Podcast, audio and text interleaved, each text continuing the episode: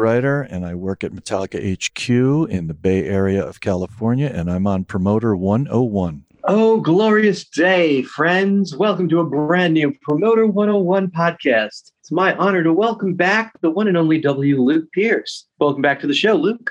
Dan, I'm so excited to be here. And I really just got to say, it's great that we are back doing some Promoter 101. I think we've all been yearning for a little bit more of you in our lives. And so it's just great to have it a little bit more consistently, whether it be here or over on Clubhouse. You've been really active over on Clubhouse for the last couple of weeks. Well, there was an addiction you called. When you told me about that app, you told me I would take it to like a fish in water. And man, were you right? I, I love it. I love Clubhouse. And we had a lot of fun on the platform last week as we did our first Promoter 101 panel on Clubhouse. It was actually a blast. It was great to have some familiar faces together to talk and reconnect and just feels like an awesome place to be reconnecting, especially this time of year where we probably would have gone through several conferences together. I mean, we would be through Pollstar, we'd be through APAP, we'd be at ILMC, which is happening this week. So Clubhouse is very timely in its entrance into the music business world of things because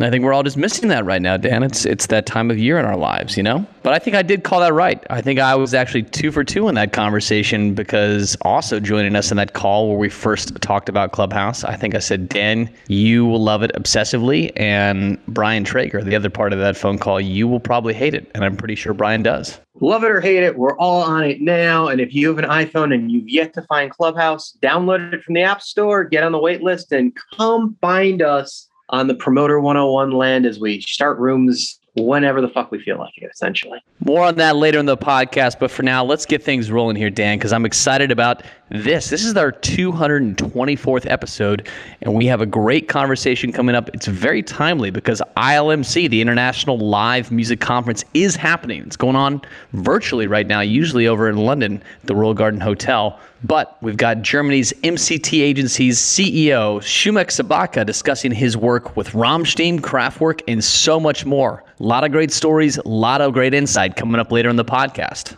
And a war story entitled A Slayer of a Honeymoon in Salt Lake City. This features production manager Larry Rust, venue GM Corey Adams, and my own wife, Elodie Steinberg, talking about a very special day in a very magical city. Can't wait for that. Promoter 101, episode 224, starts right now. This is Julia Frank from Wizard Promotions in Germany, and we're on Promoter 101. However, you found us, we're glad you're here. You can touch base with me and Luke. Just hit us up and let us know your ideas, your thoughts, your requests, your personal, intimate moments. Share those with us, whatever you want. We're always happy to be your sounding board and listen to you. You can email us at steiny at promoter101.net. That's steiny at promoter101.net. That gets to both of us. So feel free to reach out. We love to hear from you. Of course, we're all over the internet. Come join us, have a conversation on Twitter. The show's at Promoter101, and I'm at W. Luke Pierce. Dan is at The Jew. Over on Instagram, the show is at Steiny Promoter101. Dan is at Dan Presents, and I'm W. Luke Pierce as well, showing some consistencies in socials there. Come on in, slide in the DMs. We'd love to hear from you. Very excited to announce on Clubhouse every Tuesday night at 6:30 Pacific, 9:30 Eastern. It is the Promoter 101 Storytellers live on Clubhouse. We've got Jimmy Koplik coming up for our very first one. That's next Tuesday, March 9th, followed by Andrew Dreskin on the 16th. The 23rd of March, Kim Badir. And March 30th, closing out the month, Stuart Ross, just to name the first four. Coming up in April, we've got Ted Cohen, Bernie Cahill, Harlan Fry, and Eddie Mycone. And in May, Elliot Lefko, Wayne Forte, Jake Gold, and Dick Wingate. A full 12 sessions coming at you over the next three months. That's Promoter 101 Storyteller Live on Clubhouse every Tuesday evening, 9:30 p.m. Eastern, 6:30 p.m. Pacific. We hope to see you there. Jim Glancy, Barry Presents on Promoter 101. Dan, a little goings on in the world right now. Like I mentioned at the top of the podcast, this is kind of the uh, near end of the conference season for most of the music business. Of course, we would have had things kicking off in December with the unofficial start to the conference season at the Aspen Live Conference in Aspen, rolling on through APAP, rolling on through Pollstar, and then over across the pond, we've got International Live Music Conference, which has become a favorite conference, I think, of both of us, Dan, over the past five or six years. And it is going on this week, like most of the conferences, it is virtual. And I saw today on Instagram, Dan, that the uh, crowd over at ILMC had the pleasure of seeing you host ILMC trivia in some almost highlighter green, I would describe it, later hosing this morning. So you've been sitting on some of these sessions, Dan. How's it going over there? It's just the best time in the world to see the industry coming back together and getting ready to roll out. And it's great to hear who's ahead, who's got a game plan, what's already working, who's already open, who thinks they're going to be open first. It's really exciting to see this coming to an end that we're going to start to get some shows back on the road. Everyone's excited. It's a great time for this. This comes on some timely news here. Of course, Live Nation, your parent company, announced, I think about seven, ten days ago, that they would be proceeding with Reading and Leeds Festival, which is one of the larger festivals over in the UK. And upon announcing that they would proceed forward with their summer dates, their planned summer dates, with pretty much no alterations to capacity, astonished by ticket sales. You really think Europe and UK are really going to be the place where we can have people gathering in the mud in Europe this summer? Are we going to get there? What are they saying about this during this conference? Well, when it comes to Europe, Melvin Benn is who you got to follow when it comes to festivals. And he, if he thinks it's safe to put these shows on sale and it's going to happen, clearly he is a reputable professional. He knows what he's doing. You got to trust the guy that's in charge. And Melvin is certainly an expert. So I follow his lead and I'm looking forward to seeing what happens. Obviously, of Wight got announced. And back here in America, you saw October dates announced for ACL. So this is contagious. We're starting to see some some traction, and this is a good thing for the industry. A lot of hopeful news coming out in regards to cases, vaccination rollout, and uh, falling hospitalizations. So I think a lot of things to look forward to later in the year.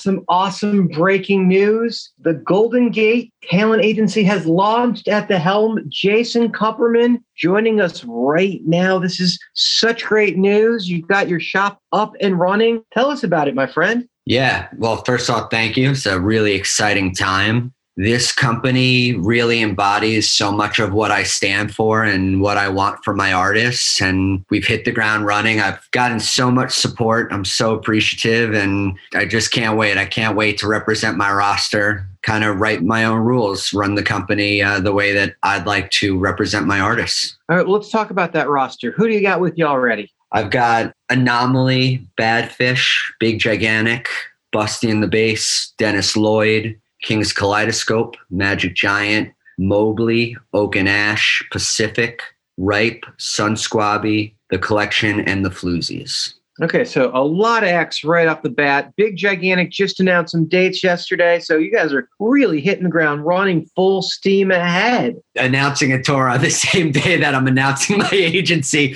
certainly made yesterday a busy day for me. But at the end of the day, it was powerful. It was exciting. There is a light at the end of this tunnel. There was a lot to be really excited about yesterday, a lot to be proud about. And so I just, I can't state enough. When I posted, I, I wanted the announcement to be about the artists and not about me. That's always how I've done it. I still feel like a kid every time I'm at their shows, and it's there's still a pinch me moment of I can't believe that this is how I get to support my family. And when I look at my roster, I every one of these artists, the potential is limitless. And and it's really exciting to be able to represent them every day. Well, it's goldengateagency.com. That's how you find Mr. Kupperman. Reach out, goldengateagency.com. They're on Instagram, Twitter, Facebook, Spotify. You can find them everywhere. Brand new agency. Congratulations, my friend. And it's great to have you right here on Promoter 101 as you're launching your brand new agency. Thank you as always for the support. This is awesome.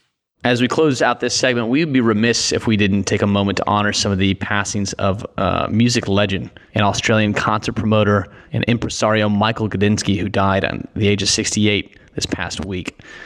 Gudinski, I don't know if there's a person who has more impact on a single continent's music scene than Michael Gudinski. He was one of the original folks running Mushroom Music Group, champion the likes of acts like Paul McCartney and Billy Joel and the Rolling Stones and Ed Sheeran and Taylor Swift coming to his continent in, in Australia. He's being honored this week with a state funeral, which is an honor that I think very few people get, but just demonstrates the impact culturally that he had on his continent and his country. Gudinski's passing was honored by many celebrities around the world, from Australian native Russell Crowe, who hailed him as a towering figure on the Australian cultural landscape, to Bruce Springsteen, who penned a very heartfelt post and called him one of the best concert promoters he had ever met. So, Michael Gudinski, one of the legends in Australian concert promotions, rest in peace at age 68. Tragedy also struck close to home as one of the partners at APA, Josh Humiston, who'd been there for the better part of three decades, passed this week. He was just 48 years old. He came up with a lot of us, and he will be dearly missed. Josh Humiston gone too soon. Last but not least, another sad parting from the records world of things. Doug Smiley, who was the marketing director for Verve Music Group and formerly from Universal in downtown, worked with the likes of St. Vincent, Cold War Kids, Sleater-Kinney, Death Cab for Cutie, Gnarls Barkley, Vince Staples, Santigold, and more, passed away this following weekend after a fight with pancreatic cancer. Uh, he was an illuminating presence in many marketing circles in the record side of things, and like the aforementioned gentleman that we mentioned here. His passing was met with outpours and remembrances from artists like Santigold to executives from all stripes. Doug seemed to be a, a, an incredible figure and will be sorely missed.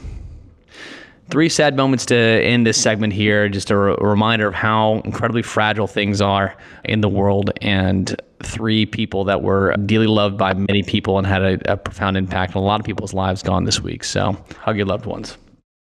This is Karen from 10 Club Ticketing, and I'm on Promoter 101. Kicking things off this week with our interview ahead here, we're going to start with the war story and it features our very own Dan Steinberg making his debut war story here in this podcast, as well as his lovely wife, Elodie Steinberg, who you might remember from podcasts uh, around this time last year, where she came in and spoke to us a little bit about the developing pandemic and the viruses around here. This will be one of the second features for Elodie here in the podcast. But Dan's got a story. It's a Slayer of a Honeymoon in Salt Lake City, featuring some great characters like Larry Rust and Corey Adams. Here we go. I had a story I was reminded of recently, which is one of my own war stories. And I've been able to pull a few of my friends together, including my bride, to talk about my first show after I was married that we had to stop at before our honeymoon because it was a particularly high level, interesting story. And for that, I welcome my wife, Elodie. Hi, Dan. Set the scene for us. Okay, so we got married on November 15th, 2003 in Vegas. We had just over a hundred of our closest friends and family, a lot of industry people that came in and had a fun, crazy weekend of it. The wedding was on a Saturday afternoon, and then early morning Sunday with the brunch hosted by your aunt and uncle, and then kind of us hanging out with friends, relaxing, and kind of trying to recover from wedding craziness and scenes that Slayers had this romantic tie into our relationship as our very first Valentine's Day that we had living together. You were promoting Slayer at the McDonald. So I find out about the show, then it was the Valentine's Day massacre with Slayer. So we've got Valentine's Day. So of course it makes sense for the honeymoon to be Slayer as well. Slayer had had issues in Salt Lake City historically with the crowd at a SLC show, but this show at the Great Saltair was technically outside the city of Salt Lake. It was just outside in the foothills, and it was going to be their first show. Now, also on the bill, as this was the Jaeger tour that Rich Levy was putting together every year, was Hatebreed as main support. Hatebreed had also had two past shows in the market at DV8 turn out to be mini melees. So they had also been asked not back to the market by the local municipality at the time. So you put them together and add a sponsor like Jaeger in a market that doesn't particularly like alcohol. As the big Mormon push there is not to drink. You've got something of a fun thing. Now you add weather to the mix and highway issues and a cold winter day. Larry runs production for me and Thrasher at the time. He's at our wedding and he leaves early to go cover production in Salt Lake. Larry Rust, give us your take at this point as you're leaving Vegas, getting to Salt Lake City, and hearing from the band. Will they or won't they make it over the passes? Now we've got weather as an issue on a two band sold out show fiasco that's just got the makings. Yeah, we all got out there with generators and a little bit of local stuff that we had sourced at around eight or nine in the morning and, and you know, catering the whole bit. And about 11, I get a phone call from the tour manager saying, Hey, we just went sideways on top of a mountain in the bus, so we're going to pull over for a minute. That's probably a good idea. They came rolling into the venue about two hours before doors, carrying full production sound and lights. So meanwhile, I've had the crew hanging out in the middle of nowhere most of the day. Some were able to go home, and, but they were all back and ready to rock. I think I, I added a couple extra guys at the last minute, and at the end of the day, we had that whole thing up. First band was delayed a half hour. Not too bad for, for rolling into a warehouse in the middle of nowhere, Utah. Well, Um, well, well, well, kind of. But the first band was delayed by half an hour because I took the first two bands off the bill and paid them anyway because we ran into curfew problems. So what was a five band Right. was now a three band bill because yeah. I couldn't Right. allow the other two bands to the opening two bands to play just due to time issues. But we did pay the Right. other two bands because it wasn't their fault. We offered full refunds, but nobody wanted them. And the kids had all waited outside before we opened doors in the Oh, freezing cold for hours and very understandable, very forgiving crowd. And me and Elodie were waiting to hear from you because we hadn't left Vegas yet. No. So it's a short 45 minute flight. We're waiting to hear from you whether the band was going to make it over the pass or not, because we weren't going to come to Salt Lake City from Vegas, leaving our wedding to go to our start our honeymoon in Vegas. We would have skipped right to a much more warm place had it not been. So you kept checking in with us, letting us know the status of the band. And it was, it was a will they or won't they make it over the pass. We kept revising the how long will the show go? How are we going to do this? Knowing we couldn't cut the link from the Slayer set. We couldn't cut Hatebreed set. These bands hadn't been there in years. And we didn't want to make the fans who we knew had a history of getting uppity in that market with these acts any more perturbed. But what we found was a very patient audience, a very grateful audience, a very workable Slayer, Hatebreed, and Jaeger tour. And they did make it over the pass. The venue had been turned over to Phoenix promoter from the Nile, Corey Adams, who was then with the collective, who was running it, and an old friend. Corey picked me and Elodie up from the airport. And I don't believe you guys had ever met before, had you, Elodie? No, I hadn't met him. And, you know, it was definitely, if I remember correctly, the drive from the airport and everything was a little bit exciting with the Salt Lake snow and roads and such. And definitely, You've never been to Salt Lake before either. I know, no, and I, had yeah, Of this very beautiful winter wonderland.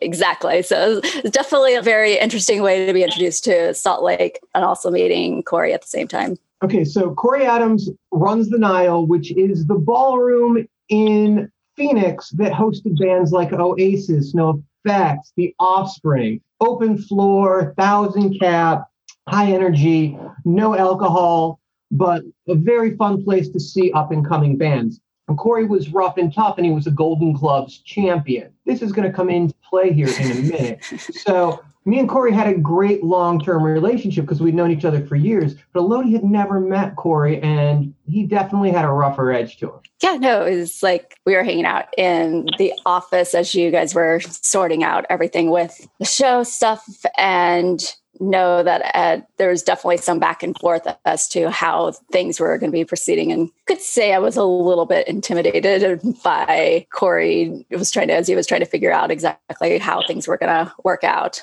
So things are getting weird. Larry's running the show dealing with the act. I was doing settlement and dealing with Corey. Corey was trying to keep security on their toes, but at the same time, he had had some people step out of line with him, and Corey was fast with his fists. So literally in the office, he wound up getting into a fist fight with the head of security, and Corey beat the shit out of him. Do you remember the fist fight with the security guard in the office? You know, that kind of stuff happened quite often. So I don't really remember why that happened. I don't know what brought that on, but uh, it doesn't surprise me because uh, in Salt Lake City, everybody liked to fight, whether they were my security guards or straight edge kids or whatever. But everybody wanted to fight in Salt Lake, man. They went to shows to fight. Larry, were you in the room for this? I was not in the room for that, but I, there there was a lot going on that night. We booked a ton of security for the show, and going in, I was like, "Oh man, I wonder if this is overkill." And by the end of the night, they were pretty busy. It was they were a rowdy crowd. There was a gentleman I as I recall, had a pencil go through his cheek in the pit. Was our ambulance ride out of the place? We had two ambulances standing by, as I recall. Second one, luckily, was not deployed. I, I believe my, my comment to you was you can't spend enough on security on this show. Isn't that the truth? And I'll tell you what, eh, they were busy. It was, yeah, it was a very active pit in Salt Lake. They came both out. Players Camp and Hatebreed's Camp, both very much. We don't care what the security bill comes in at. Let's just make sure this is a safe night. Spend what you must spend. Profits be damned. Which actually is something I've seen from both those bands historically. Protect the crowd first at all costs. They've all, they've both bands have always been very good on that. I, I feel. I think Larry, you've seen that too. It's the production is always top of the line, and the crowd comes first. Safety first. Definitely. So a quick two and a half sets later, because I think the opening band started five minutes late, which was actually the third band, but they only got a quick like 15 minute set, which was super reduced. Hatebreed played a song. Hatebreed is the one that dedicated the song to us. And Jamie came up to us and was like, Did you hear us? And we're just like, Yeah, of course we did. And that's the genius of, of, of uh, death metal song. You need someone to translate when they dedicated a song to your new marriage on stage. Uh, exactly. yeah, it was one of those, oh, sure, we understood the, uh, which is how it sounded to us. the translation. Jamie, Jamie and the Hatebreed boys, just amazingly supportive and great friends and amazing Right. live band to, to, to work with. And I, I beg both bands, know that you guys haven't had they haven't been able to play here in a while. Please, please, please control the show from the stage because it's on you guys.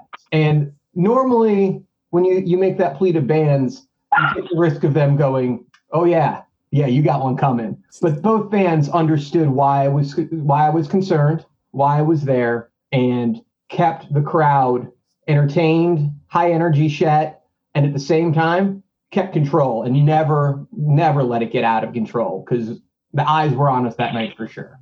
Thank you, Elodie and Larry and Corey, for bringing back this tale of our Slayer honeymoon. What a wonderful evening. Great to have a fun one about our very own Dan Steinberg and, of course, his lovely wife, Elodie, joining us here on the podcast. Promoter 101 War Story debut for Dan Steinberg. How do you feel? You know, I'm, I'm glad we, we broke the ice and we got through that. You know, now the stories will flow freely because we've, we've, we've got it out there. It's, it's happened. There you go. War stories. It's good to have a war story back in the podcast, Dan. It's been a moment since that, but I think this is a good time also to plug the upcoming Storytellers Hour that we're leading on Clubhouse for the next couple of weeks because it will have a somewhat war story kind of feel to it, right? I'm excited that it's not an interview platform as much as storytelling because some of the people on this particular series are some of the best storytellers we know. I mean, you think of names like Stuart Ross and Jimmy Koplik and Ted Cohen, you just know, you know they got the good stories. I can't wait. Check it out. Promoter 101's Storytellers Live is a new weekly series, part of Promoter 101, only on Clubhouse. It's going to be some iconic guests, famous industry tales, followed by a Q&A session. First guest, March 9th, Live Nation's Jimmy Koplik. Go check it out. If you're on iOS, download the Clubhouse app, and we'll see you on there. Sunday, Sunday, Sunday. Except it's not. Tuesday, Tuesday, Tuesday. Hey, this is Brandon Frankel at Promoter 101. Tweet. Tweet. Tweets of the week. All right, it's the name of the show, so we got to talk about the inspiration of them. That's, of course, tweets from the mind of Mr. Dan Steinberg, hashtag promoter 101. Dan, you've kind of been a little quiet the past couple weeks, I would call it on socials. I think it's been because you're spending a lot of time in those clubhouse rooms, but you did make some time this past Sunday morning stirring the pot with this first one. Let's check it out. Content and good content are not the same thing. Yeah, Clubhouse inspired this one. Some amazing rooms. There are some good rooms, and then there's eh, some not so good rooms. I hear you on that. Not all press is good press, Dan. Eh, look what you did there. Here's one that I think I would say 99% of the music business, maybe not the Christian promoter or agency side of things, could relate to. I've become so used to autocorrect changing my typing to ducking that I just started typing the D instead of the F. You know, this is ducking ridiculous, Luke. Oh, wow, man. Dad jokes today. You've, you've got them, Dan. Guilty with the dad jokes. Here's another one that's clubhouse related. A lot of clubhouse related content going on this weekend, Dan, but there are a lot of people to be made fun of on that platform. It's amazing to me how many people are able to be on Clubhouse all day and yet be billionaires. Yeah, I admit it. I'm totally addicted to Clubhouse, but there's a limit. But how many billionaires are there and yet still have the time to be on all day? Because a lot of people seem to be claiming they're billionaires and on Clubhouse. For the record, I am not a billionaire. Well, Dan, thanks for clearing that up for us. It's good to know. That'll do it for Tweets of the Week. If you are interested more about the mind of Dan Steinberg and some goings on about the music business, join the conversation and follow Dan on Twitter. He's at The Jew. This is Joe Atamian, and I'm on Promoter 101. All right, coming up now, our featured interview Again, a very timely one, talking with one of the biggest promoters, agents, impresarios in Germany. We've got MCT Agency's CEO, Scumeck Sabottka, here on the podcast. This man has worked with everyone from Rammstein to Kraftwerk and so much more. Dan had a chance to sit down with him here on Promoter 101. We have a rare treat. Throughout the course of COVID, we've really been focusing on North America. But today, we have a promoter, manager, agent, triple threat. Scumeck, welcome to the podcast and thank you so much for making time for us. Dan, thank you so much. And I would have 12 months for you every single day because not much to do.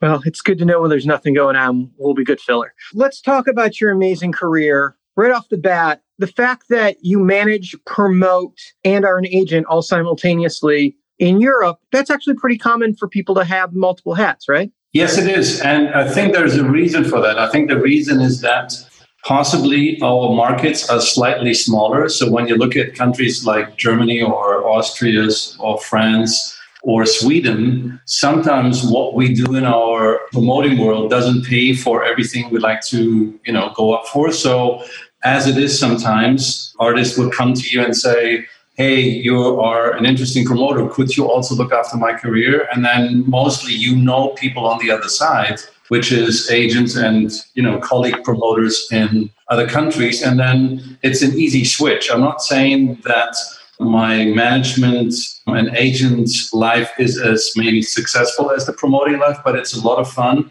And you understand more of the entirety of the business if you tap into these other areas. So you know, I couldn't do fully what I do for promoting for the other two, I would say regions in my professional life, but it's a lot of fun and I do good, I think.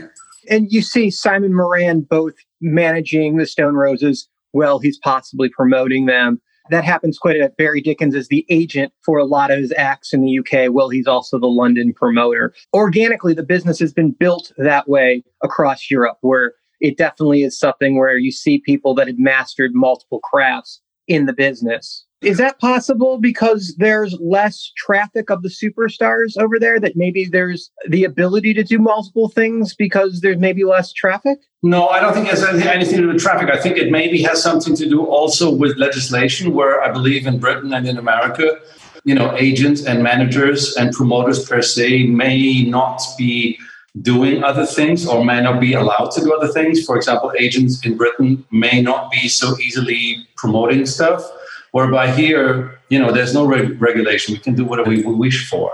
Yeah, that's true. There is a law in states in America, not all cities and not all states, so it's not across the board, but you can't double commission. So in the case of an act that had been managed by a promoter, you could promote them and manage them, but you could only take one commission and it would have to be cleared when that show was done which side and you'd have to give up the other side. But you can't double dip. That's very well outlined. And why take the risk? And it's usually cleaner to have somebody else do it. But in the case of some other countries, it's it's always been organically done that way. And plus, just to say that we wouldn't double dip. Even without a legislation in place, we would not pay get paid on two commissions. You know, because you first of all, I think it's unethical. Second of all, just because you look after an act and you promote them because they trust you doesn't mean that you should make money twice. That's not the way it should be. Okay, so we're going to talk about Kraftwerk. We're going to talk about Rammstein. We're going to talk about the Radioheads and the Pearl Jams that throughout your career. But let's go back to the early days. Let's talk about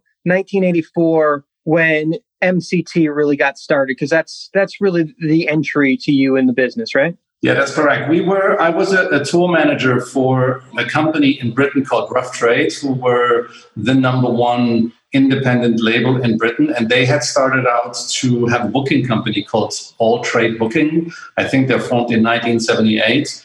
It was run by Martin Elbourne, Mike Hinc, and Nick Hobbs. And in 1982, Nick Hobbs rang me and said, "Oh, Scumeck, I, I heard that you are." A minibus driver and that you can set up backlines and you can do a little bit of card reading. And that's not the card reading for you then for your future. It's the actually roadmap reading. So you can get an act from a to b. And i said yeah this is pre gps right? This is correct. like this is pre gps and i still collect all my maps from back at the time.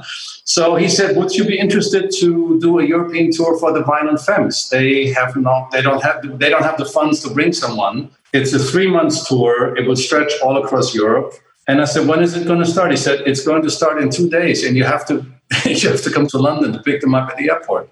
So I went to London, started that. So I've done that for 82 and 83, but really while I was doing European kind of tour management for Jonathan Richman, you know, and many other acts, I thought I really want to be on the other side, you know, the side at night when I go to the little scruffy room, and then there's the the guy with the mustache, and he pays you the money, and it's all kind of interesting. I want to I want to do that. Um, you want to be the guy with the mustache? I want to be the guy with the mustache without the mustache. So I became in 84 the guy with the mustache without the mustache with two other friends who had the same idea. And we thought there was, and the real reason then, to be completely frank to you, we wanted to promote the acts that we loved. We didn't really give a flying fuck about money. We just thought, oh man, if we can get the Ramones over to Germany, if we can get the Damned, if we can get King Kurt, you know, John Cale, these were the first bookings that we took in '84. We were we were no one. It was us and Uncle Tom, and then we just worked our way, you know, through the business and lost a shitload of money. We found out very quickly that the agents in Britain were much better in calculating than us, and we didn't really know how the figures worked. And after two years, my partners both left me, and I kept on doing what I was doing. Now, how did you finance yourself in the early days when you started doing shows? Because you talk about losing money. Where did the money come from? Because I'm getting the gist that you didn't come from huge financial background. It was called Mom and Dad. So I went to Mom and Dad and said, Mom and Dad, can you loan me a little bit of money? And then a month later, I said, um, that money was great, but can you loan me a little bit more? And my partners did the same. And then at one point, when we ran out of money, we started not to pay the taxes. I can say this now because I am exempt from the law, and I will tell you in a minute why.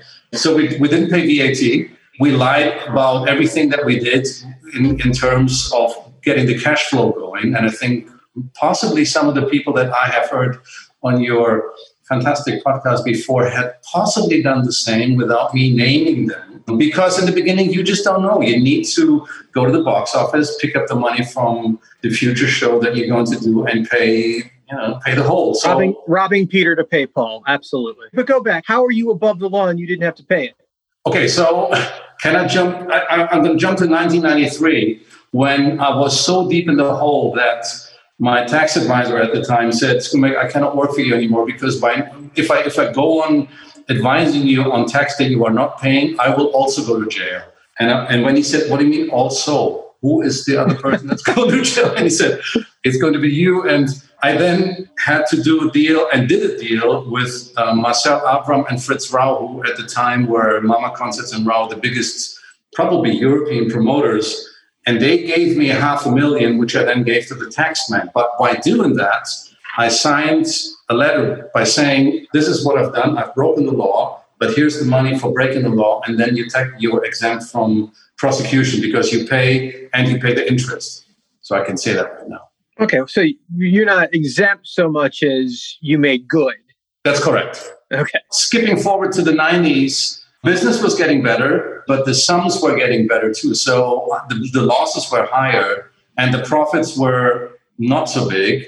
And I then sold 80% of my company to Mama Concerts and Rau and still did what I did. So I was working with Celine Dion, Lenny Kravitz, you know, REM, all the stuff that I used to do when, you know, when it was when it was smaller. But and this is in the mid '90s when these Celine Dion's the biggest thing on the planet, Titanic and everything had hit. Well, I did. I, I was involved with John Giddings before she had the hits, So we did two I'm tours. getting there's a big name. Oh yeah. I knew John well because he was the man because from 1984 to 1985, I think we sent him a telex every single fucking day. Hello, John. We are a new company. We want to promote the Ramones. Can you please call us? And he will not reply. He would not reply. He would not reply for a year. And then at one point, he did reply and he said, What number? So we gave him our phone number. He called us. And from then on, I wouldn't say we had a friendship, but he, you know, we promoted the Ramones for, I don't know, 15 years. So he knew me and he said, Scumeck, I have something that's maybe a little bit out of your comfort zone. I have an act from Canada called Celine Dion. I think she's going to be big. It's not like the Ramones. Do you want to be involved? And I said, yes. And we did a couple of shows. We sold a couple of thousand tickets and it worked. So, yes, me and John are Ramones Celine Dion buddies. And then I got fired. So a couple things. First of all, Promoter 101 fans, episode 23, John Giddings is featured. It's that's up. You can find it. And he is a king among king in global touring. He's kind of the yin to the yang for Arthur Fogel, and they're both part of Live Nation. So he's an amazing thing. Rolling Stones, U2, Madonna, Celine Dion, they're all part of his his world. So definitely a great thing to check out. Let's talk about the German market for a second, because early on, before the Beatles broke America, Germany was like really where they took off. You guys have had a big music scene. Rock and roll has been just massive over there since the 60s. Has the scene always just been that vital? First of all, I'm only born in 62, so I can't speak for the, for the time of that scene. But I remember that promoters like Fritz Rau and Marcel Avram were around in the 60s, and they would be promoting Deep Purple, ACDC, Alice Cooper, Pink Floyd, and it was big. It, you know, how big it was, I really don't know because, you know, I was still a kid. When I started to go to see shows, this is in 1974, my first ever concert was a concert of ACDC supported by Judas Priest. Is that a stadium show? No, it was an arena. It was a, mean, a small arena tour in Dortmund, and they played in front of 3,000 people. So I went to school, and in this year of school, I had to do a six month apprenticeship. And my father got me an apprenticeship at a printing office. The printing office happened to be the printing office of the biggest venue in the area. And I happened to be the little schmuck that was standing at the printing machine putting the numbers on the ticket. So while I'm standing there as a punk printing the numbers for the ACDC tickets, I said to the higher up next to me, I said, Do you know what we're doing? And he said, Yeah, we're printing tickets. I said, No, no, no. Do you know what tickets we are printing? And he said, ACDC? I don't know what that is. I said, it's fucking ACDC. So, ACDC, I like it.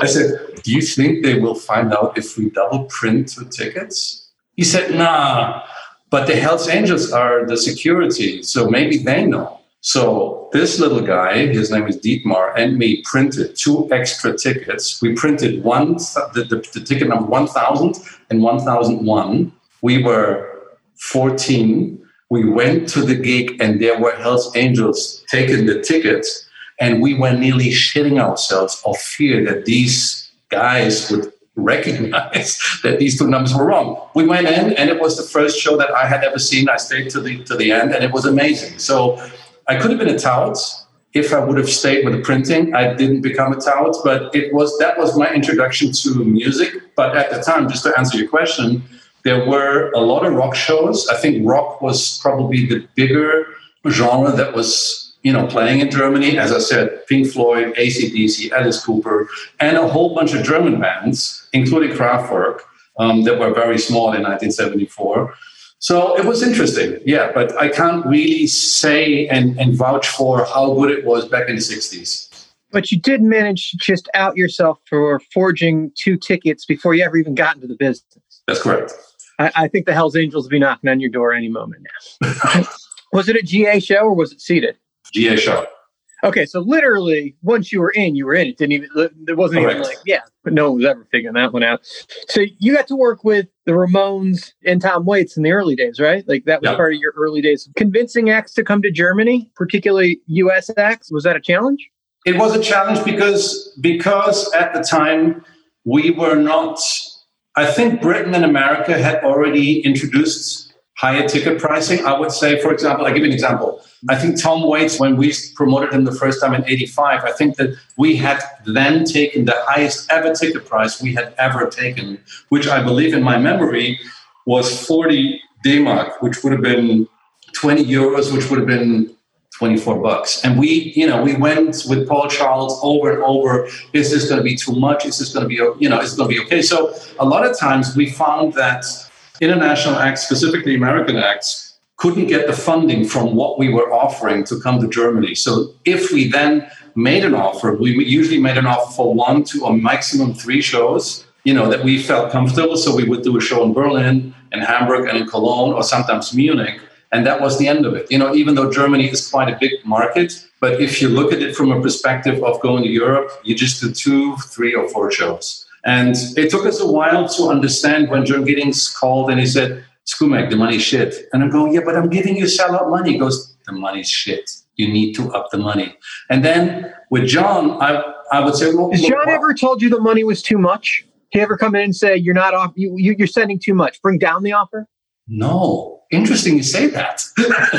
but you know what we did? Then we would say to John, John, why don't you tell me what you expect so we don't have to go back? Because remember, it's telex. You were typing in the numbers by telex. You're making these, you know, things on little machines. All right. So let's explain to the younger generation that have probably never heard of a telex machine Ah. what that is because it's pre-fax, right? So, you know, now it would just be emailing a PDF, but let's go back to the days of telex and, and Okay, so teach a little bit. Exactly. So you remember the day that the telex is basically a, a typewriter, but the downside with the typewriter is that if you type a number wrong and you go, oh, oh shit, this is the wrong number, you can really not revert. You cannot go back. So the number is wrong. So you have to say, my offer is $1,200. But if you put the comma to the wrong thing, it suddenly becomes a much different number. Then you go back and you say, John, I did not mean that. If John, in his graceness, didn't read the full telex and he only read the first number, he would send you a contract on the wrong number. And then you had to prove to him this is all before email and telex and telefax. John, but that's not what I meant. It was, you had to be extremely concentrated. That's to write them. And everything was in very, very short um, memo style because it took a long time, if you couldn't type, to type these bloody things. Just a different world. And speaking of a different world, and I'm guessing you got in the business after this, just right after this happened, but the wall came down right before you started doing shows, right? No, the wall came down in 1989 and we started in 1984. So we had five years of wall. And then the wall came down, and I was in Berlin at, with a show with, I had a double night. I had a show with Melissa Etheridge and Bill Leopold and the manager, and Maria McKee with her agent Paul Wilson. And we were, and both shows were canceled because the trucks couldn't make it to Berlin we, because it was just a, a huge back, you know, backlog at the at the border. And then this is before cell phones. So somebody called me at the production office at the Melissa Etheridge show and said, Scumeck, I think the trucks are not making it. I said, we were in Hamburg last night. It's a 200 kilometer drive. Why are they not making it? Well, because there's a commotion at the border. I said, what's the commotion at the border? Well, we don't know. So we don't know, we didn't know. And then slowly you would hear the wall is open. And this is, okay, we knew there were demonstrations in Dresden and Leipzig for two years and they were growing, but we were never expecting the wall to open. And then the wall opens. And it was How did that change your business besides that night where it fucked up the shows? How did that change your business as Germany opened up? got bigger. We had more show, you know, we had more tickets to sell. We had another 17 million people that were possibly wanting to see the attractions that we were promoting. So we would suddenly go to Dresden, we go to Leipzig, we go to Rostock, we go to Erfurt. You know, we had all these Because you were markets. you weren't able to promote in those markets before then, right? You couldn't get the acts into those markets. You couldn't get No, you could not. No. Before So it it was- literally opened up half the country for you. That's correct. Building that market had to greatly benefit you financially over the, the course of the year, seeing that open up like that. Yes, but what we what we did find out is that what would happen to be selling well in Cologne wasn't necessarily happening also in Dresden. So because Germany is is kind of decentral, if you I mean it's probably like the States, if you do well in Milwaukee, it doesn't mean that you will do in Florida. You know, it, it, there is a different taste. So the different taste also was now in the eastern part of the country. Plus, the eastern part of the country was relatively, I wouldn't say poor, but you know they had to save the funds because in the beginning of reunification, you know the money was shit. So sometimes in the beginning we would take a ticket price for the former western cities, and then we would take another ticket price for the former eastern cities, which was you know usually considerably lower. Fascinating to me, just the whole difference of like financially evaluating the money, opening up the marketing, realizing there's an education that has to happen as everybody unifies, there's going to be two different cultures. So just because one side of the wall likes ACDC, the other side of the wall may not even have an education on who they are and waiting for that to catch up. You're not just adding markets, you're waiting for them to be able to afford the economics and for them to care about it. That's that's actually really like a whole lot of culture that you don't even play into in your mind. You're just like, ah, I've just doubled my market share. You probably had to get an education on what the other side of the wall was into so you could go in there and start working with those acts and start to bring them over to the other side as well and open up the market and educate them. Wow. The, the first tour that we took to Leipzig, to tell you, was actually with Giddings. We took the Ramones to, to Leipzig. And I remember, you know, pre-show, the band was in the dressing room. They said, let's go, man, are the Russians here? Johnny. And I said, Johnny, no, the, the, the, Russians are not here anymore. The Russians have left. No, but how do you know that? I said, well, I, I don't know that, but you need to go out and check whether there's any Russians here. I said, before I go out, if there were any Russians here, would it make a difference? I don't know. I need to know. It was fun. I mean, and I have to say, the Ramones were loved as much in the West and in the East. It was. Oh, the Ramones, right? I mean, exactly. the coolest fucking punk band of all time. Exactly. They, there seemed to be a craze for them that they didn't have throughout the states over in Europe. Like they were loved here, but they were just another pop band over there. They have a mini Beatle kind of vibe, right? It was totally. a huge craze with them wherever they went, right? Yes. I mean, for John, over the years, I promoted Germany, but I was his production person to put all the production together for all of Europe, and we did some amazing shows. I remember the first time we went to I think the Czech Republic, and they played in front of 10,000 people. And, you know, me and my security guard was saying, well, we need a crash barrier. So they would, they would build a crash barrier out, out of scaffolding that they would take off the building on the next side of the street. Let's talk about you going pan European and Australian and entering the world of, of Rammstein. Because, I mean, I don't think there's a cooler production in the stadium world than the show Rammstein puts on. I couldn't name a Rammstein song to save my life, but there's a show I will go anytime I'm near it because what they do production wise is amazing. It's kind of like Gwar. I, I don't know that anybody's ever listened to a Gwar album at home, but I go to the show any chance I get, and Rammstein just does that to the next 10th degree level. It's production, pyromania, the lights, the spectacular of that thing is like a WWE entry song that lasts for four hours. It's fucking insane. The, the nutshell is in 1995, I because I didn't promote any German acts other than Kraftwerk. I wasn't really interested in, in German acts. I was always interested in the Ramones, the Damned, Pearl Jam, the Red Hot Chili Peppers. You know, I was always looking outside of my country. I never really promoted many of the German acts. So somebody from a label sent me a tape. Remember before a CD, the, the tape sent me tape saying, Scumeck, there's a band called Rammstein. They're from the East. And they sing in German. I think you maybe, maybe it's your sound because it sounds kind of electronica. And I love electronica. And, and they were saying, it's not like Nine Inch Nails, but if Nine Inch Nails were Germans, maybe that would be what they would sound like. So I listened to it and I went to see them. And there were six of them on, on a tiny stage, Dan, a tiny stage, and they would still light themselves up on fire. Till would, you know, take this huge coat and be on fire just like two meters in front of me. And I'm going, holy crap, this is this is sincere. These guys don't, you know, they mean they mean something. So I had a meeting with the manager a couple of days later, and I said, "Have you guys ever thought of going abroad?" And he said, "Yeah, we kind of thought about going abroad. We don't know how to do that." And I said, "Well." If you, the band, let me promote you, I will do three shows outside of Germany for you. And I will get you the support of the Ramones. And they went, okay, if you do it, because they had a promoter who had done one tour with them, if you do that, we will switch to you. So I rang Assaad Debs from Corida in Paris. I rang Herman Schueremans in Belgium. And I rang Rob Trommelin in Holland. And I said, I have this amazing band okay, they sing in German and none of you speak German, but they're putting on a fucking amazing show. And I rang Giddings. I said, Giddings, I have a I have a really great band. They want to do the support. And he goes, Well, how much is that worth? I said, I think that may be worth another 500 tickets. And he goes, I tell you what, you can have them support the Ramones, but they can't get any money. And you pay me that extra money on top of what you're paying the Ramones. And I went, okay, because I really wanted to get the band. So we did a show in Paris, we did a show in Brussels, and we did a show in Amsterdam in front of maybe 40 people each, maybe 50, including me. So maybe 51. You know, it was very, very dire, I think is the proper word.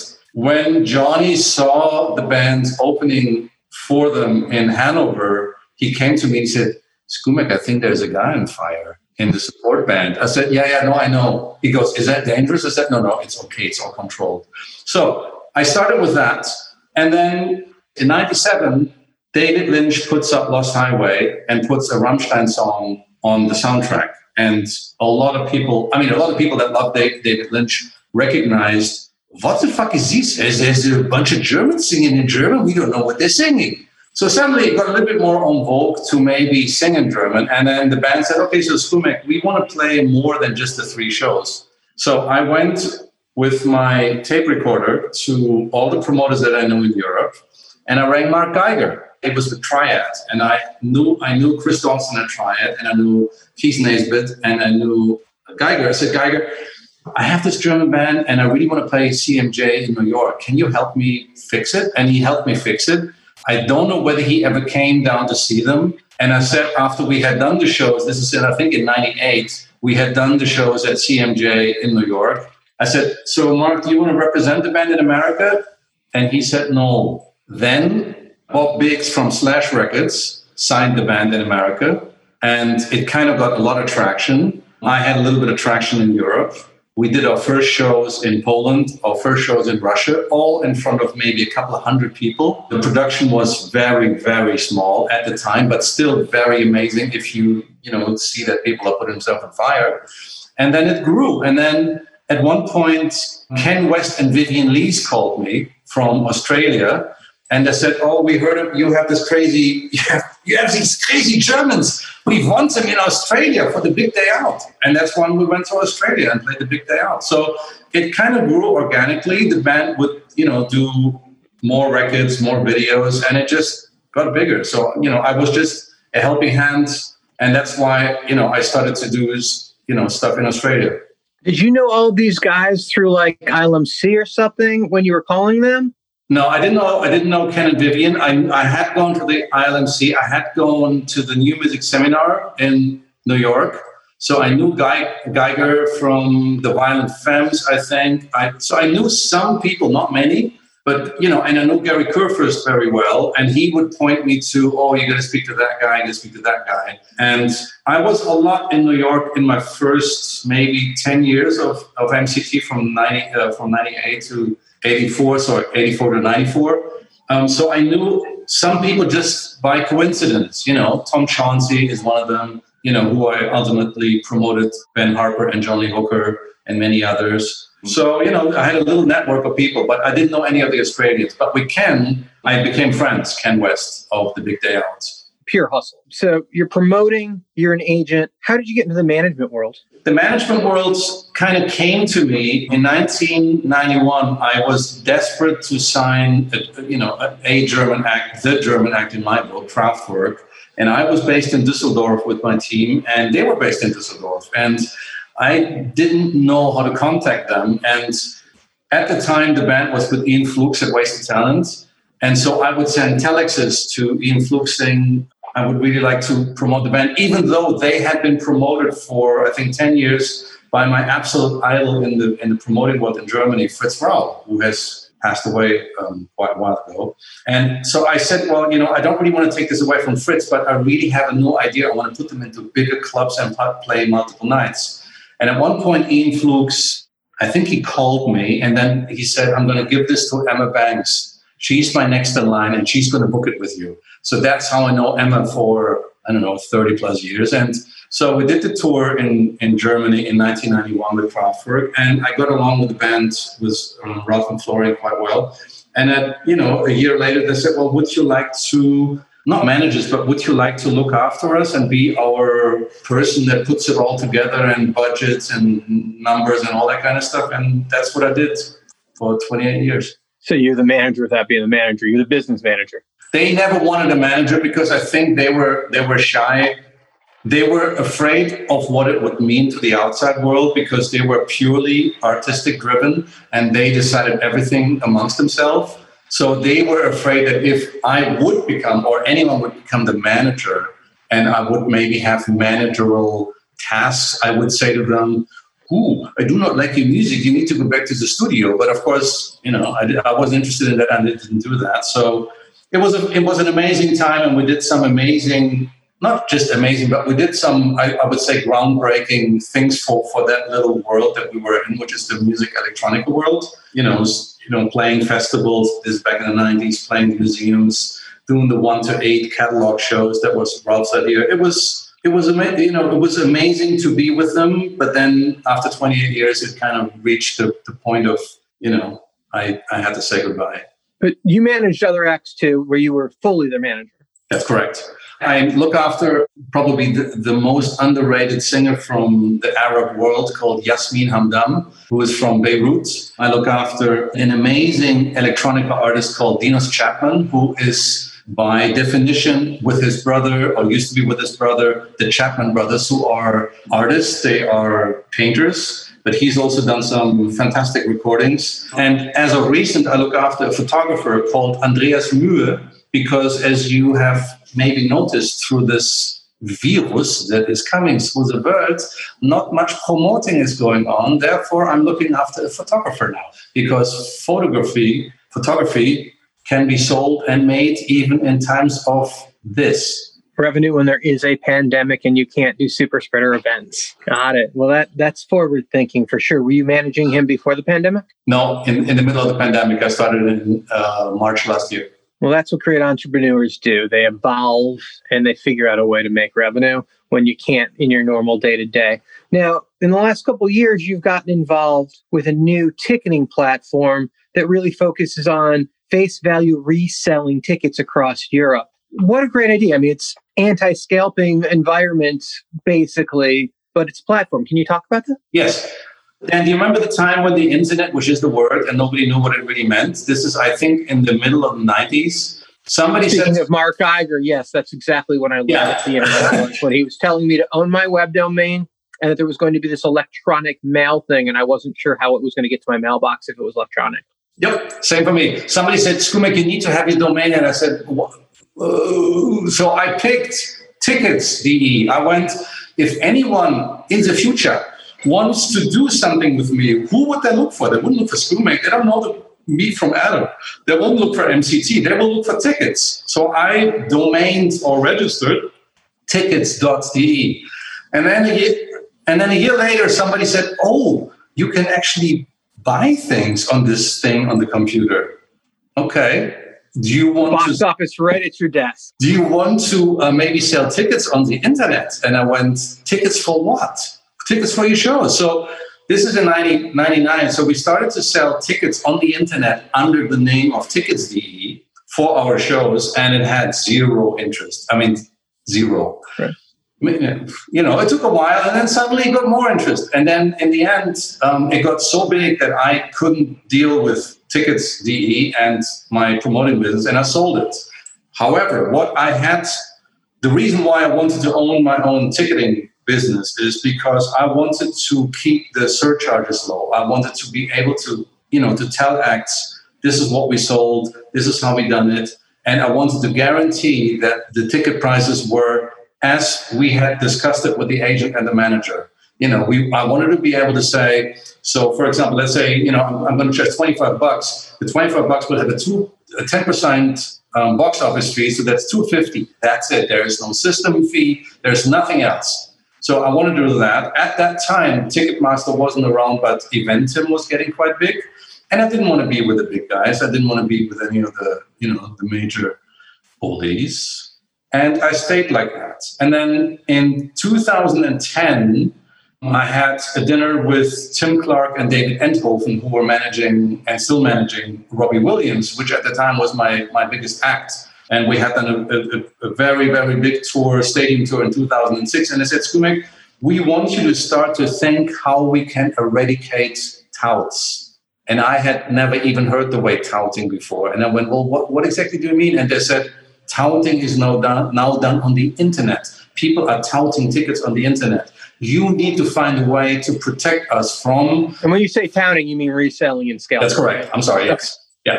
So I didn't know what to do, and I went to my lawyers, and there's, a, there's, there's an interesting case in Hamburg where if you if any sports club has the fan area behind the goal, for example. So here, what had happened is that a tout had sold 400 tickets from this fan area to the opposition without telling them that these were the spots. And two people got killed because suddenly, if you imagine, you were going to see a soccer game and then you were ending up in the opposition's black area. It wasn't funny. So it's not safe. Yeah. Absolutely not safe. So, so you guys take your sports very fucking seriously over there. What do you mean? Of course. so the the law was passed. I'm just saying, that, no one's ever died at a Globetrotters game. That that's all I'm saying. Maybe plays the Germans. the Globetrotters versus the Germans. Next on Scooby Doo. What had happened is that the, the, soccer club, because this had happened, went, okay, so how can we stop that somebody like Dan buys the tickets but sells them to Scumeck who gives it to the opposition team? So they said, why? The only thing we can do is we can put the name of each purchaser on the ticket. So I took that. My lawyers told me if you take that to concerts, then you will stop the, top, the, the secondary ticketing sales. So in 2011, we did a stadium tour with a British act called Take That. And Robbie Williams was one of the original members of Take That. For Americans that don't know Robbie Williams, and you should because he's one of the biggest acts in Europe, they are NSYNC. Take that as NSYNC. And then Justin Timberlake would be Robbie Williams for Europe. Ah, yeah. Yep. Actually, Robbie is probably bigger in Europe than Justin is in America, if you can actually believe that. But he's a stadium act that just crushes in Europe and Australia. Yeah. I mean, just to give you the, the idea, in 2006, we sold 1.27 million tickets in Germany alone. You know, we did every show we did, we did two, you know, two nights at the Olympic Stadium. Anyway, so so we did the business that. that you and Simon Moran do on Robbie with just Robbie is more than most companies do in general. It's insane. That's correct. So we then put names on tickets for the tour in 2011, and it worked. And the t- you know we had about maybe three percent of people that couldn't get in because the ticket said John Doe, and we said, okay, where's your ID that says John Doe? Nee, my name is not John Doe. My name is Dan Walker. Well, doesn't say that, does it? So we started that, and it is not as difficult it is as maybe people want you to believe. And so we kept on doing it. We did it for the Chili Peppers, for Florence and the Machine, for Radiohead, for Tom Waits, for Kraftwerk, for Rammstein. Anything that was hot and that was possibly ending up in the hands of secondary ticketing touts, we personalized. All right. So obviously one of the cooler things is Rammstein being a stadium act. Now, coming up and promoting clubs and theaters into arenas is one thing, but doing stadium shows is a whole different learning field, particularly in Europe, because there's only so many stadiums. Because you you guys don't have as many football teams, but you have all these soccer teams. So there are all these stadiums, but none of them were built for concerts. Most of these were built to hold massive sporting events and Olympics and what have you. So you're building stages, you're built bringing in production, you're covering fields. You are inventing a venue, even at a venue, because it's a sporting event space for the most part. So as you grew into becoming a stadium promoter, how did you get that tool set? And particularly with the biggest production you could possibly have in Rammstein through some of these European venues. So I, am going to go back then for about four, three or four years when I had a meeting with Rammstein's management in Berlin, and they said, Scumeck, there's an entity out there that are going to make an offer for more shows than Germany. And I went, how many other shows? And they said, well, this entity is going to make an offer for the world. Would you like to compete with the world? And I went, fuck yeah. And they said, okay, well, then you have three months to put the offer together, or I think maybe it was seven weeks. And I went back to my office and I went, okay, so how am I going to do this? I have never actually promoted a tour in Europe, leave aside, leave aside the word before on stadium level. Has to be said, as Rammstein had not played stadiums before, but we were all kind of sure that that would be the next step because we have done multiple nights at arenas. We had done some in Berlin, for example, we've done 80,000 tickets in an outdoor amphitheater, but we had never done 40, 50, 60,000 capacity stadium on our own name and our own tickets. So this other entity turned out to be an American. And obviously, in this case, we know you're either talking about Live Nation or AEG because there's only two promoters that really send those global offers for the most part. Right. So I rang Jay. I said, Jay, and I've known Jay because Jay, before he became what he is now, Jay Marciano yeah, which is the, the boss of world. He was the boss of Europe. And when he was the boss of Europe, he also was the boss of a, of a, um, arena then in Berlin. Called, it used to be called the O2 Arena, which you know Anschutz had built. But they wanted us, they made us use a you know a local ticketing system, Eventim, that I didn't want to use. And I said, well, if you want my shows, you need me to have 100% of the inventory. And they said no. So I took all of my shows, the Chili Peppers, the Pearl Jams, the Rammsteins, to other arenas. And, and a former partner and still friend, Marcel Avram, said, Scumeck, you want to maybe meet Jay. He's a really good guy. He's going to be in Berlin. Why don't you have lunch with him? So I had lunch with Jay, and Jay said, I, I want your inventory.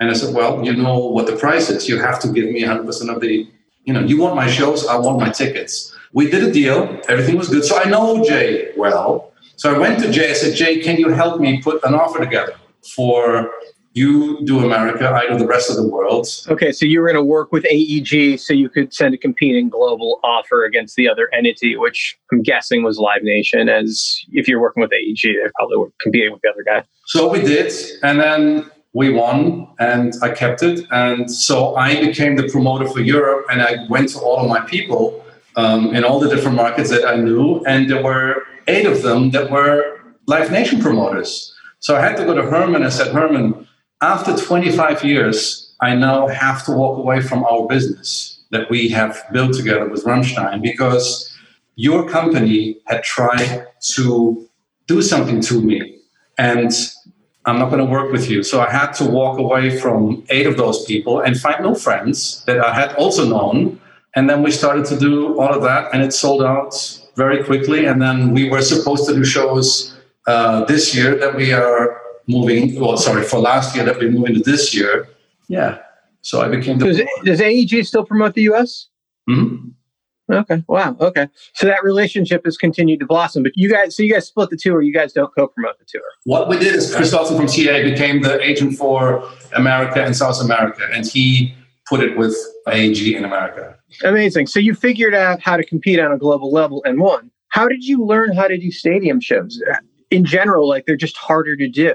In 2003, then, we started to work with Robbie Williams on stadium level. We did the first stadium we ever had done um, in Cologne for Robbie, and we sold 50,000 tickets. And from then on, me and my team, we just learned continuously. And I'm still learning. I flew out to every single stadium and every single show that we did for Rammstein to see every single spot because I learned from Marcel you need to see what you what you're selling. So I went to the stadium, I went to the open fields, everything that we turned into an arena for Rammstein I had seen before. And I, I wouldn't say if you've done one, you've done every. No, you don't, because every market, every country has different logistical, I would say, issues. But if you get a great team and if you have the, the mindset, you can do it. So I think it's like doing big arenas. It's like doing stadiums. Once you've done a whole bunch of them, you know, it's it's okay. You just have to ex- be extremely careful. And now with COVID, you know, we're learning a whole bunch of other things that we, you know, need to look up in the future. Yeah, COVID, that's a whole new book of challenges that we're all excited to work our way through. Anything we can do to get the doors back open, we'll, we're going to learn. We're going to learn all the rules, and we're going to try and keep our fans safe under any scenario. But that's going to be a, a slow learning curve, so to speak. But hey, we got nothing but time right now to learn. Excuse me, I got to thank you from your club days with the Violent Femmes to printing tickets to learning the business to growing into management, ticketing, an agency business and promoting. You seem to have done it all. It's a very impressive career. I can't wait to see what you do next. I mean, are you going to start minting your own records and and recording artists as well? No, I won't. I probably won't be doing that. But I'm I'm striving in helping young female artists and managers to have business that will become fruititious. I think is the, the, the proper words. So I'm trying to, you know, now that we have all this this extra time, I'm trying to help and nurture, you know, young females in Germany and Europe and some in America to to get bigger and to foster them. And that's fun. Thank you so much for making time. This has been a truly enjoying discussion. Thank you as well. And I hope to see you. As I said, stay healthy and your families. And I'll see you on the other side. Love, love, love Scumeck. Thrilled we finally able to get him on the podcast. One of Germany's best right here on Promoter 101. This is Nate Kranz. I'm with First Avenue, Palace Theater, assorted other venues in the Minneapolis St. Paul area. I'm excited to be on Promoter 101. This week's quote of the week comes to us from Eleanor Roosevelt. You must do the things you think you cannot do. Boom, motherfucker, boom.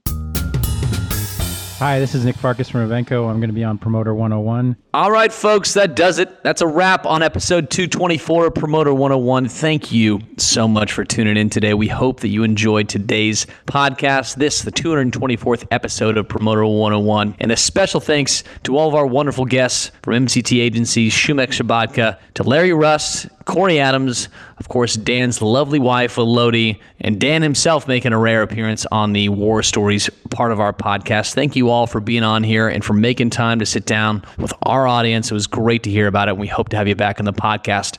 If you're listening and you like what you heard today, shoot us a note. We want to hear from you. What else do you want to hear about? What else do you want to know? Shoot a note to Steiny at promoter101.net and send us your thoughts.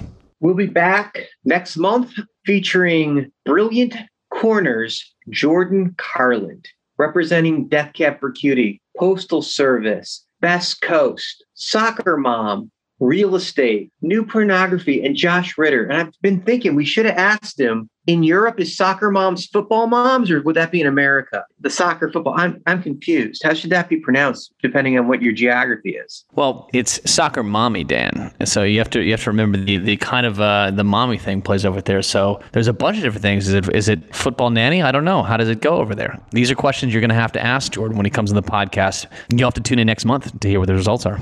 And also check us out every Tuesday on Clubhouse for Promoter 101 Storytellers Live. Coming up March 9th, the very first one, Jimmy Koplik. That's 6:30 Pacific, 9:30 Eastern, only on Clubhouse. To all of our friends across the pond and around the world at ILMC this week, we hope to see you out at the conferences. And to everyone in the music business, to everyone in the world, we're wishing for shows to come back and play as soon as possible. Stay safe out there. We'll see you real soon. Cheers! Call your mother! Hi, I'm Mitch Rose, co head of the music department at CAA, and I'm on Promoter 101.